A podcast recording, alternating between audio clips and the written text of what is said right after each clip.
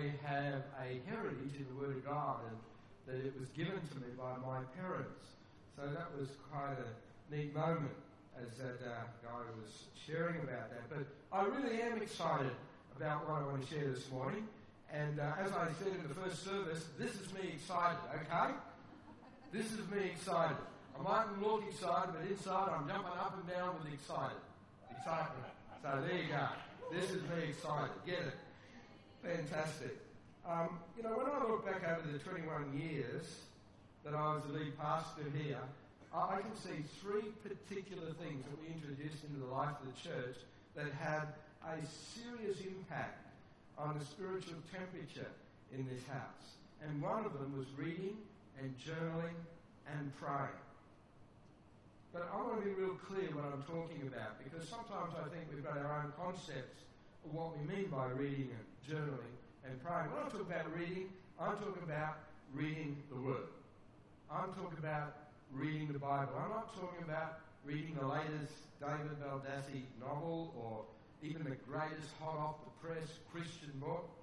I see people running around from time to time saying, you've got to read this book.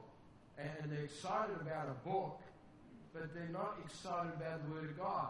They're not reading the Word of God, and they're sort of modeling their life after some concepts and some learnings out of a book. Not wrong, but it's not the Bible. I'm not talking even about reading Pastor Chambers' coming book of poems. And I said in the first service, if you tell him that, I'll tell him you're lying. I'll repent later. Okay? Now I'm talking about the Bible. When I talk about journaling, I'm speaking about essentially meditation. Writing down what God is saying to you so that it sticks in your mind. When I talk about prayer, I'm talking about a conversation with God. I'm talking about a conversation that He starts and you continue. God begins to speak to you from the book. You write it down. Doesn't it follow that you should then talk to Him about the things He's talking to you about? And that's the bottom line, and I think that's important to understand. So I want to kind of set this up by telling you about some key days in my life that was formed by the Word of God.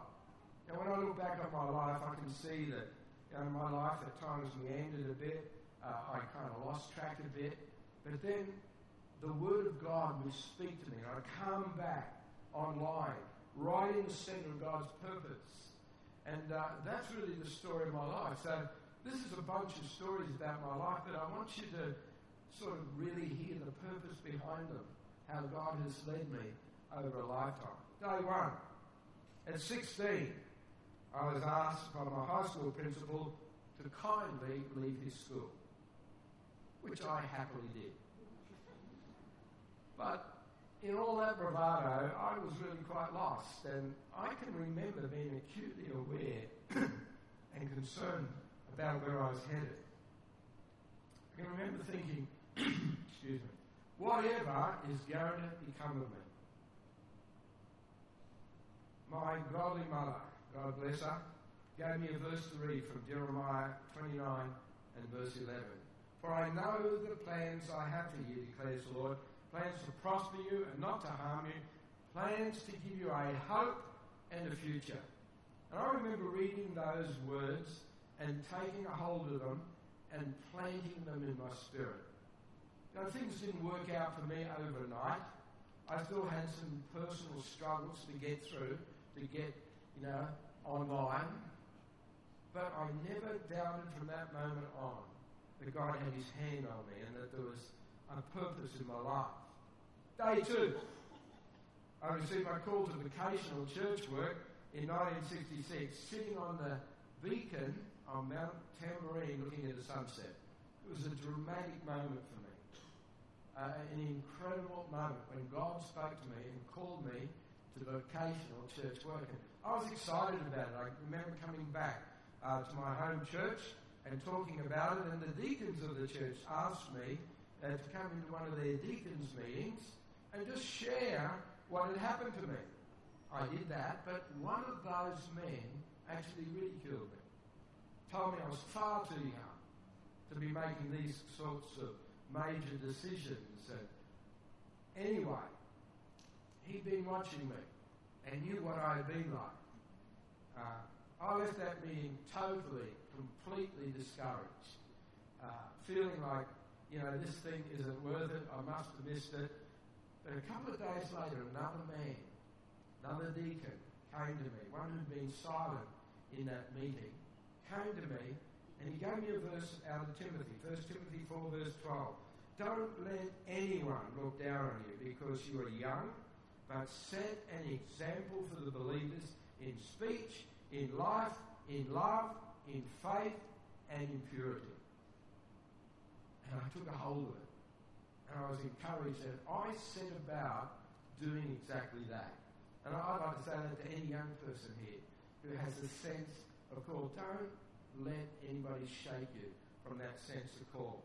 And if you want to know what to do in the meantime, while you wait for it to be realised, there it is. Look after your speech, your life. You make sure you exercise love, faith, and that you're pure. I took it to heart, and a couple of years later I was accepted into theological college. Day three, I was conscripted into the army on the 23rd of April 1969. It was a pretty scary time, actually, because the Vietnam War was raging and young men like me were dying. I came home a night or so before I actually was shipped out to begin my training. Just before I left home for the first time, and my good old mum was at work again because she placed a verse on the table just inside the back door of our house. And when I came in and turned the light on, it was the first thing I saw. Deuteronomy 31, verse 6. Be strong and courageous. Do not be afraid of them. For the Lord your God goes with you. He will never leave you or forsake you. And I wish I had the time to tell you about the number of times when I really know that God kind of intervened in circumstance to preserve my life in those years. Day four. This was the day that I married the love of my life. She still is.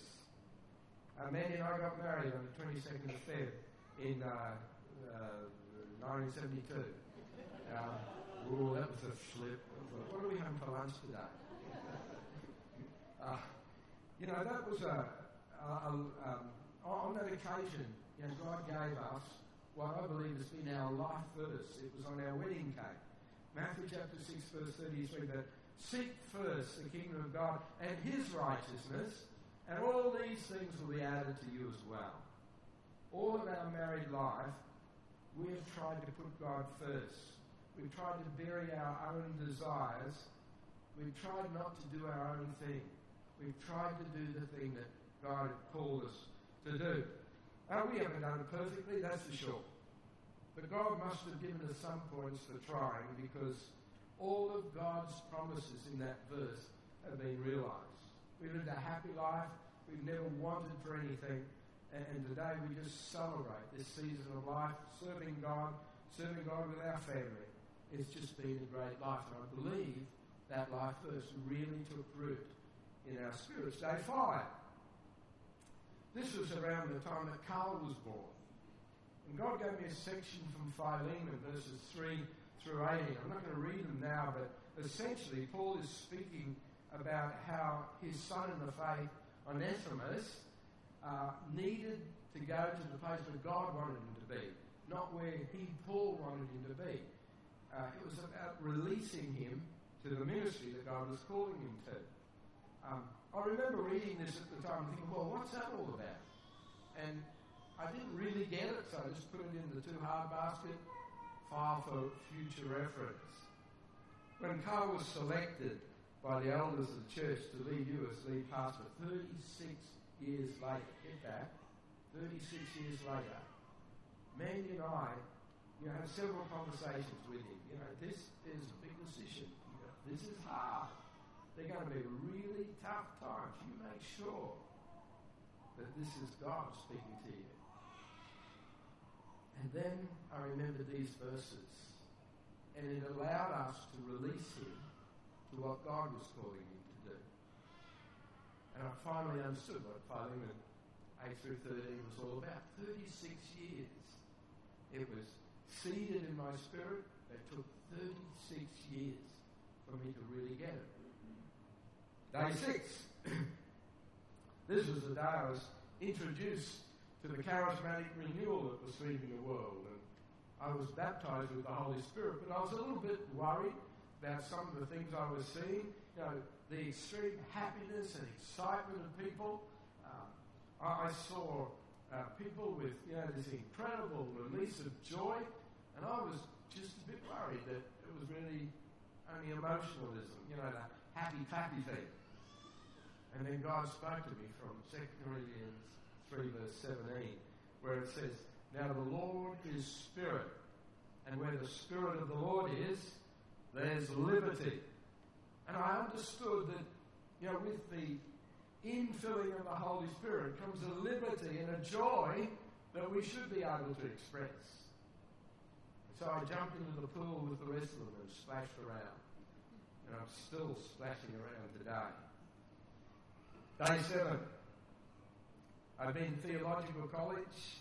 I've been in the army for 2 years.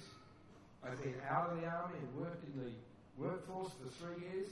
Then I've gone back into the army for another 8 years, and all the time it niggled at me that I had this call of God, but no real sense of where that could be fulfilled. Began to think that maybe I'd really missed it. Maybe somewhere along the line I just got things twisted up. Hadn't really heard from God at all. And at that very time, my brother-in-law rang me one day with a verse that he thought was prophetic, and it was. Habakkuk 2 verse 3. "For the revelation awaits an appointed time. It speaks of the end and will not prove false, though it linger, wait for it. It will certainly come and not delay." The whole thrust of that verse is, when God is ready to move, He will move and nothing will stop it. And I took a hold of it. That sense of call rose up in me again. And it wasn't all that long after that that my opportunity to serve came. And that's day 8. That was the 11th of April, 1980, the day that I started as a pastor on the team with Pastor Trevor Chandler. And, you know, you can imagine, I felt a little bit overwhelmed. Coming straight out of the army, hadn't been active in church leadership in the sense of, you know, vocational kind of work. And suddenly I'm in this great dynamic church with one of the most dynamic preachers in the world, and here's little old me. I thought, I'm not up to this. God spoke to me. Deuteronomy 30, verse 11. "Now what I am commanding you today is not too difficult for you, or is it beyond your reach?" And you can imagine how encouraged I was by that verse at that particular time. Day 9.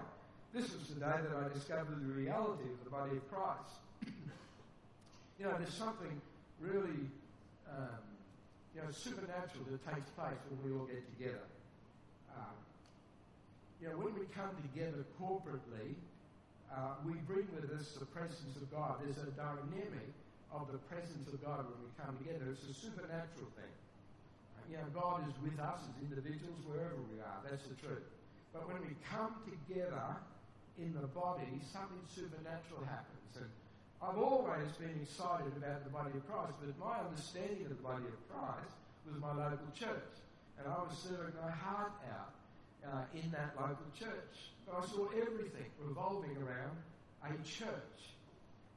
God spoke to me from Ephesians 2, 11 through 19. And these verses speak about us no longer being, you know, Greek or Gentile.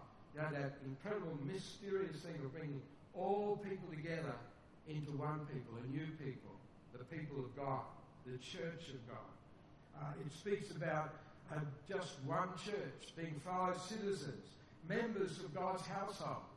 Now, all of this was taking place while I was in Shanghai, in China, in 1982. Mandy and I were together. We were taken into a church that had been locked up for many years. In fact, it had been used as a warehouse, as all churches were at that particular time. So here we are at the end of the Cultural Revolution, going into this church that had just been opened. And the guy took us there, quite without a lot of enthusiasm at all. He said, well, there'll only be a couple of people there. And when we got into this church, it was packed. I mean, I could not describe how full it was. In fact, at one stage there was concern that it had like a balcony that went around the sides and the back of the building, and people were expressing concern about this balcony, you know, hold this great weight of people that were up there. And we're in this building, and I remember them singing together an old hymn of the church, Blessed Assurance. Tears running down my face as they sang, and suddenly I caught it. I caught the body of Christ. I understood it was universal. But here's the big thing. It was on that day that my sense of world mission was born. And that I understand that God's plan covered a whole earth. And there were people everywhere that needed to see Jesus. Day 10. This is the day that I began to understand what kind of a leader I needed to be to do what God was calling me to be. Now, God spoke to me during a trip, a study tour that I was sent on by Pastor Trevor to the United States and England and France and Italy. And he spoke to me out of Acts chapter 11, verses 22 through 26.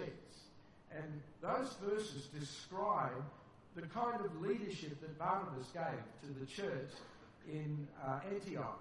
Apostolic leadership, but their leadership principles, and one of them stood out in particular, and that is that a church leader needs to be a change agent.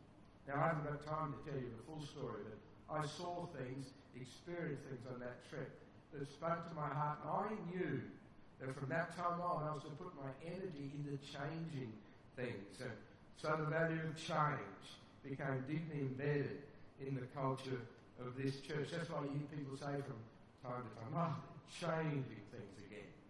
Well, that's how it all started. And I tell you what, it's still here and it's alive and well. Day 11. This is when I arrived in Ipswich to lead the church. It was in April of 1989. It wasn't long after I arrived that one of the elders said to me, "So, what's our vision?" And I went into a kind of blind panic because I had a sense of what we needed to do, but I wasn't really able to articulate it.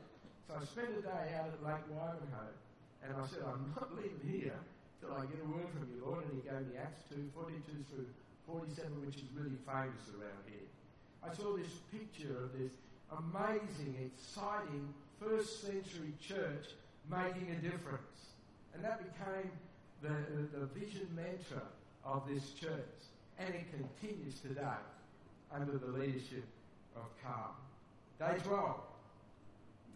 This was an interesting day. We were in Oregon, USA, Mandy and I. We'd been to a church conference up in Portland, Oregon. But we went up there at a very difficult time, a hard time, and we were seriously considering coming back to resign the church.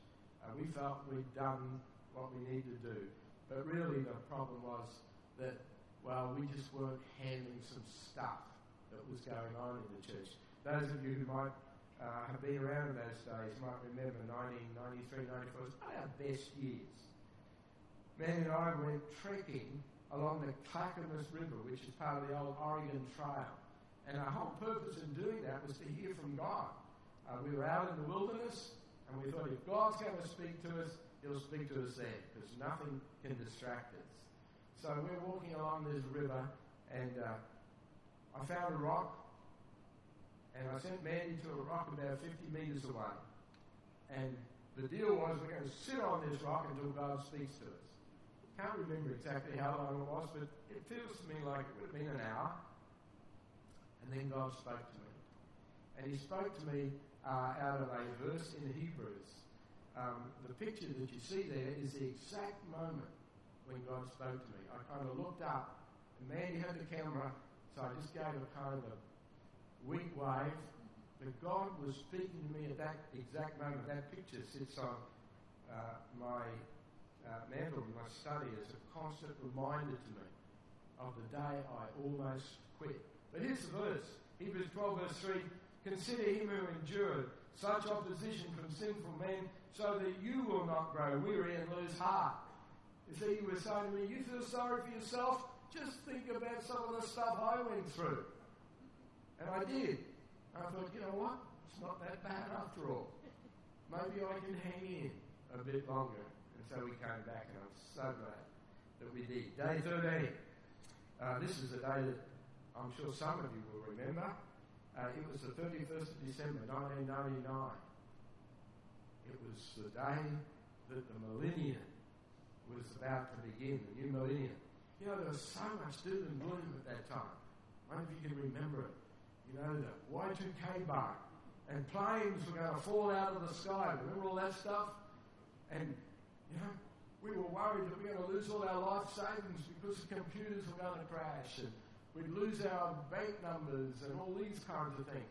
I mean, people were really shaken. Well, a few hundred of us gathered here in this auditorium.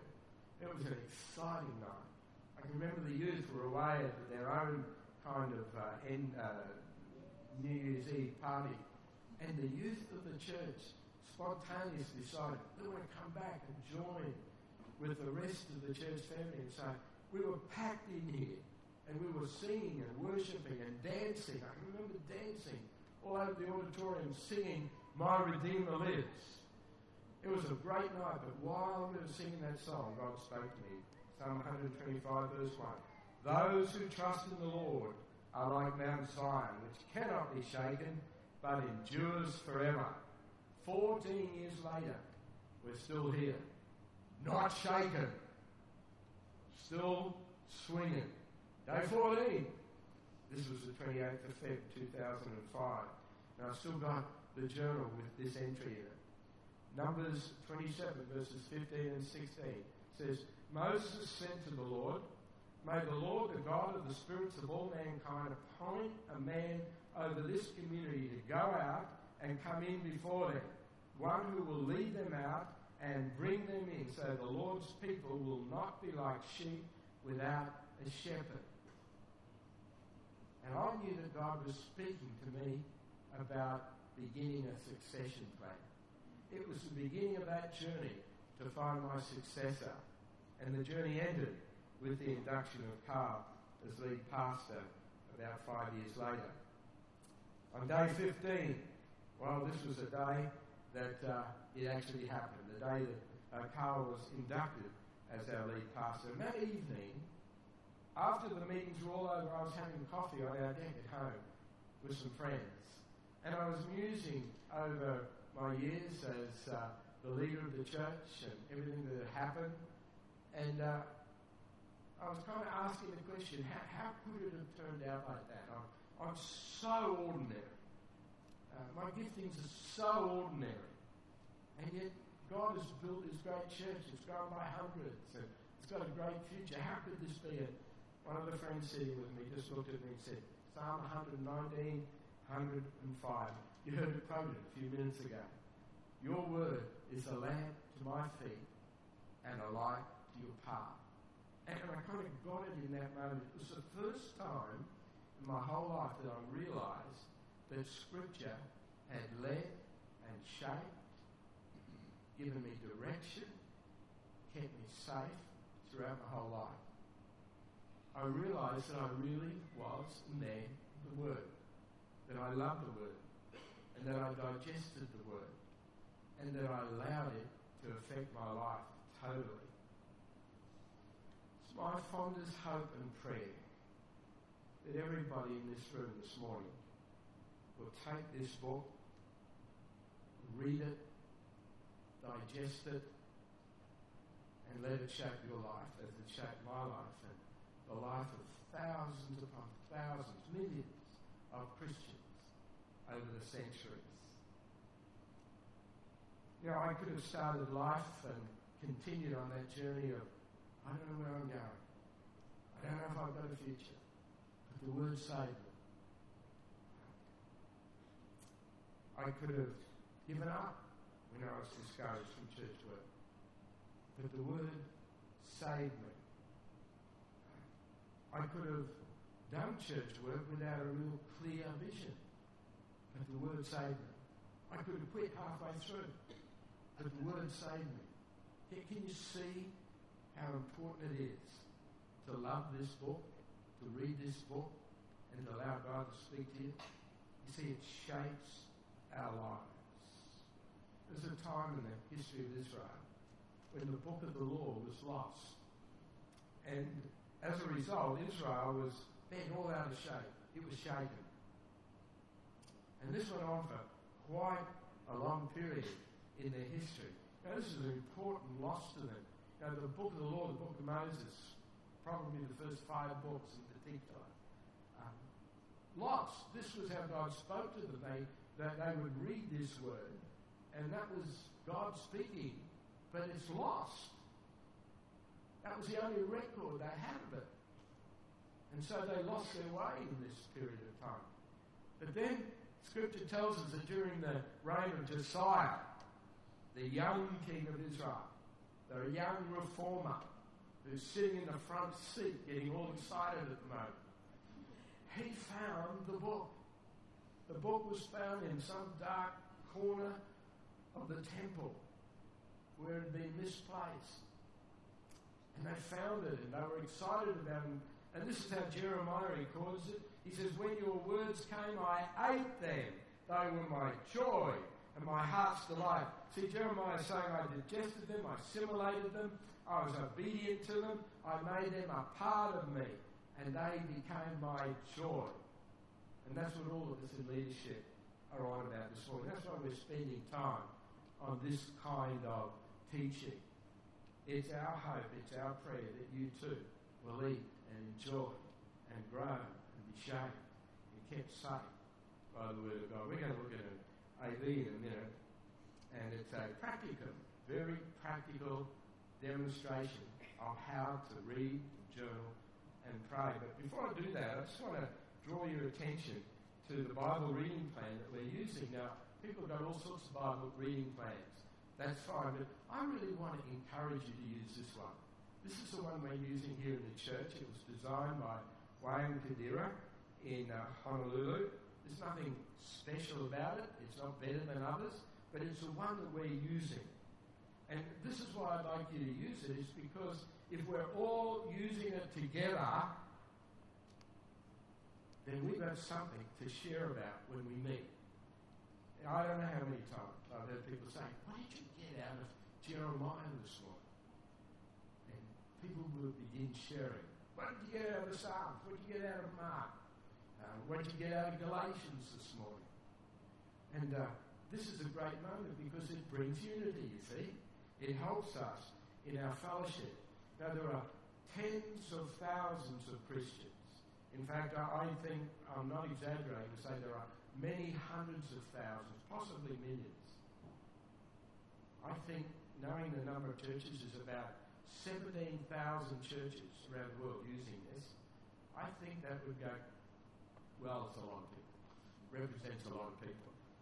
There are thousands of leaders using this. I ring leaders, I email leaders, interstate, nationally, and overseas, and we often spontaneously share from our reading for the day. And it brings unity, brings us together. Just last week I was talking with Wayne Gideon, and we spontaneously shared our readings from that day. There's something really special about reading the same reading. So let me encourage you to do that. If you decide to continue doing what you're doing, fine. But that's my 2 cents worth on that. The other thing to say is that there's 3 levels in here, and it's really important. You know, if you haven't been in the habit of reading, start with level 1. It's simple, it's not as long as level 2 or level 3, but just start with something that you can chew on. You know, don't overwhelm yourself. Level 2 is sort of halfway between, obviously, 1 and 3. And level 3, well, they're quite full readings, and if you read level 3, you read the Bible once in a year, and the New Testament twice. So that's 1.5 times through the Bible. Now, watch this AV, and you'll just see how simple it is for us to read and journal and pray. I think finding a place to do your reading and your journaling is really important. During summer, I sit on our deck and look down our yard at the river. That really works for me. During winter, I sit in my study, look through the window down the yard at the river. An environment that works for me is very important, and I suggest that that's probably much the same for all of us. The obvious items that you're going to need are a Bible, you're going to need a Bible reading plan, and you're going to need a journal, and of course, a pen. Without those items, you're not going to be able to do your daily devotions. Now, some of you might prefer to use in place of these things a computer or an iPad. You can see I'm using an iPad here just to keep me on track with what I'm saying, but there's so many great programs that include the particular Bible reading plan that we use that I'd really recommend those of you who like technology and can work well with technology to continue to use it. So a computer, an iPad, even an iPhone will work. I think that there are at least two other items, however, that are very important for a successful time of Bible reading and journaling. One of them is a cup of coffee, just because you can, and a notebook. Everybody knows that as soon as you sit down to do something like Bible reading or journaling or prayer, your mind starts to go crazy. You begin to think of all sorts of things, and when that happens, it's a huge distraction. So if you've got a notebook handy, well, you just pick up your pen, you write down your thought, you know, I've got to put the dog out later. It's there, it's locked in, you won't forget about it. So it's very important for you to be able to keep the flow during your time. I've spoken to lots of people who ask me why I'm so big on writing it down. You know, the journaling aspect. People get it's important to read, and it's important to pray, but why do we have to write it down? Well, the answer is pretty simple. You know, Eastern cultures understood what meditation was. Meditation was fairly common to them. But we in the West, well, we're pretty slow learners in this regard. Writing down what God is saying to you, writing down what you need to do because of what He's saying to you, is essentially meditation. And so we're teaching ourselves to meditate, and it helps us as we get into our day then to sort of recall the things that God's been speaking to us about. Okay, so now we're ready to start. Who talks first? Well, do you talk first or does God talk first? Now, one proven way that's very successful around the world is using the acronym SOAP. SOAP stands for Scripture, Observation, Application, and Prayer. So we read through the designating readings for the day until the verse, you know, jumps out at you, gets your attention. Everybody knows what I'm talking about. You can be reading the Bible and something, one verse in particular, sort of, it's like it's in neon lights. I believe that's the Holy Spirit speaking to you. It's not anything more spiritual than that. It gets our attention, and when you kind of focus on that verse, well then you begin your journaling process. So you write down in your journal, S, and the scripture. Now the verse highlighted to me today is Deuteronomy 13 verse 4. It is the Lord your God you must follow, and Him you must revere. Keep His commands and obey Him, serve Him, and hold fast to Him. That's the verse that I believe the Holy Spirit really highlighted to me this morning. Now my next entry is O for observation. I write down my observation from that verse.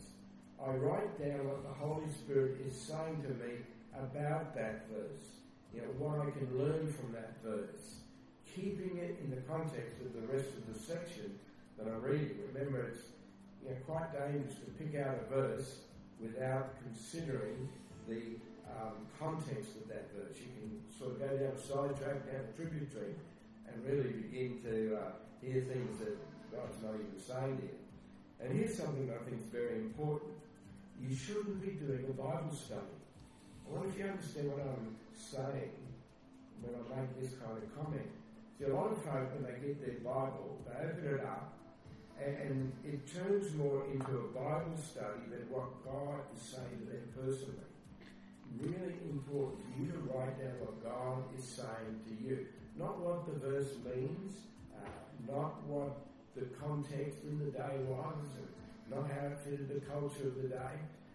What is God saying to you? So that's your observation. Next comes A for application. This is where you write down what you're going to do about what God has been saying to you again.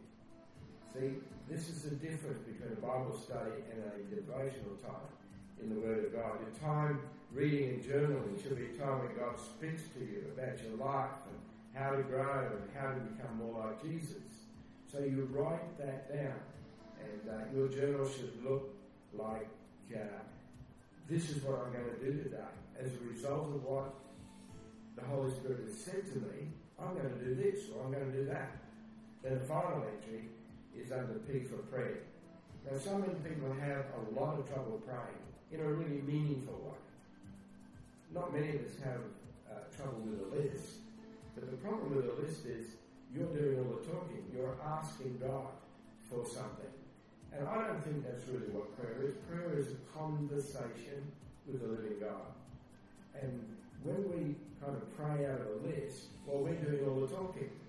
Frankly, I think that's a little bit rude because God wants to speak to us. It would be in a conversation with somebody who does all the talking and you don't get an opportunity to get a word in. I think God sometimes feels like that in the way that we pray. So if God is speaking to you about, for instance, this is what he spoke to me about. He spoke to me this morning about hanging on for dear life. So, if God's speaking to you about that, then surely that's what you should pray about. So my prayer for today goes like this. Let me read it to you. Lord Jesus, you've been speaking to me today about hanging on for dear life to you. And I see from your word that I can do that by being obedient to what your word says. My problem is there is a lot of independence in me, and that doesn't really work well for me. I don't like being told what to do. So help me to see that this is not dictatorial or legalistic, but a way for you to show me love and grace and protection from soul-destroying activities. And then when I'm finished, I give my entry a title, and I enter it in my index for easy reference. I call my entry today, Hanging On for Dear Life. So, that's just a very quick explanation on how to read, journal, and pray. You need your Bible, you need your Bible reading plan, you need your journal, you need your pen, you need a notebook, don't forget the coffee. You put all these things together and I believe you can have a very successful devotional time sometime through the day. And maybe the final thing to say is simply this, I do my reading in the morning. That works best for me. I totally understand that that's not going to be the case for everybody. Some folk are going to be middle of the day people, especially young mums, families. You're going to have to find the time of the day that works for you. Some people do it in the evening, even late at night, last thing before they go to bed. Whatever works for you. So happy journal. So you can see it's not rocket science. It's something that is entirely manageable for anybody. And let me say again, if you haven't been accustomed to doing this, well then begin easy. Start with level one. And I should have said before that those reading plans are available outside in the Connect Central area. Reading, journaling and prayer is a strategic plan for a devotional life. It shaped my life and it can shape your life. I do not believe, and I just am so certain of this as a fact, I do not believe it is possible for you to stay on track, have a successful life, fulfilling God's best for you, a life that keeps you safe unless you're reading, journaling and praying. I don't believe it's possible. Our resource centre's got a whole lot of stuff there to help you get started. And can I just say, parents, we've got a children's life journal, and only one verse in it, only one verse from the same set of readings. We have a youth life journal with, I think it's about level 2. And then we have the life journal first steps, which includes all of the readings, and the life journal standard. I should say that life journal first steps and life journal standard are actually exactly the same in content. So really think about visiting the resource centre before you go. I just use an ordinary old diary. A 2013 diary works for me because each page of the day, of the year, has a whole page along to it. You've got the date at the top, so it's easy reference. And so that's how I journal myself. I wonder if you realise that a personal devotional life, which includes the reading of the Word, meditation, application of the Word and prayer, are actually daily ministrations of the 21st century priest. You see, as believers, we are all part of a royal priesthood. We are the priests of God in the 21st century. 1 Peter 2 verse 5 says, "You also, like living stones, are being built into a spiritual house to be a holy priesthood, offering spiritual sacrifices acceptable to God through Jesus Christ." Now, we don't have time to tease this out really, but Peter's referring to the Old Testament priests who had daily ministrations that they had to be involved in, and that involved the daily sacrifices and all sorts of activities that were part of the ritual of being able to interface with God. But, you know, we're New Testament priests. That middle wall of petition has been broken down. We read about that through the week. The veil in the temple that separated the people from the Holy of Holies, where God's presence was torn from the top to the bottom, signifying that God took the initiative. We're able to speak direct to God. And He speaks to us direct through His Word, which is one of the reasons why this is a ministration of a 21st century priest. I want to encourage you to see yourselves this morning as men and women and young people with a new opportunity for intimacy with God. And Pastor Carl referenced a reading through the week where God Himself says, you know, my desire for them and their future generations is that they would have intimacy with me, so that all will go well with them. If you want your life to go well, then we've got to be men and women who love His Word, live in His Word, receive His Word, digest His Word daily.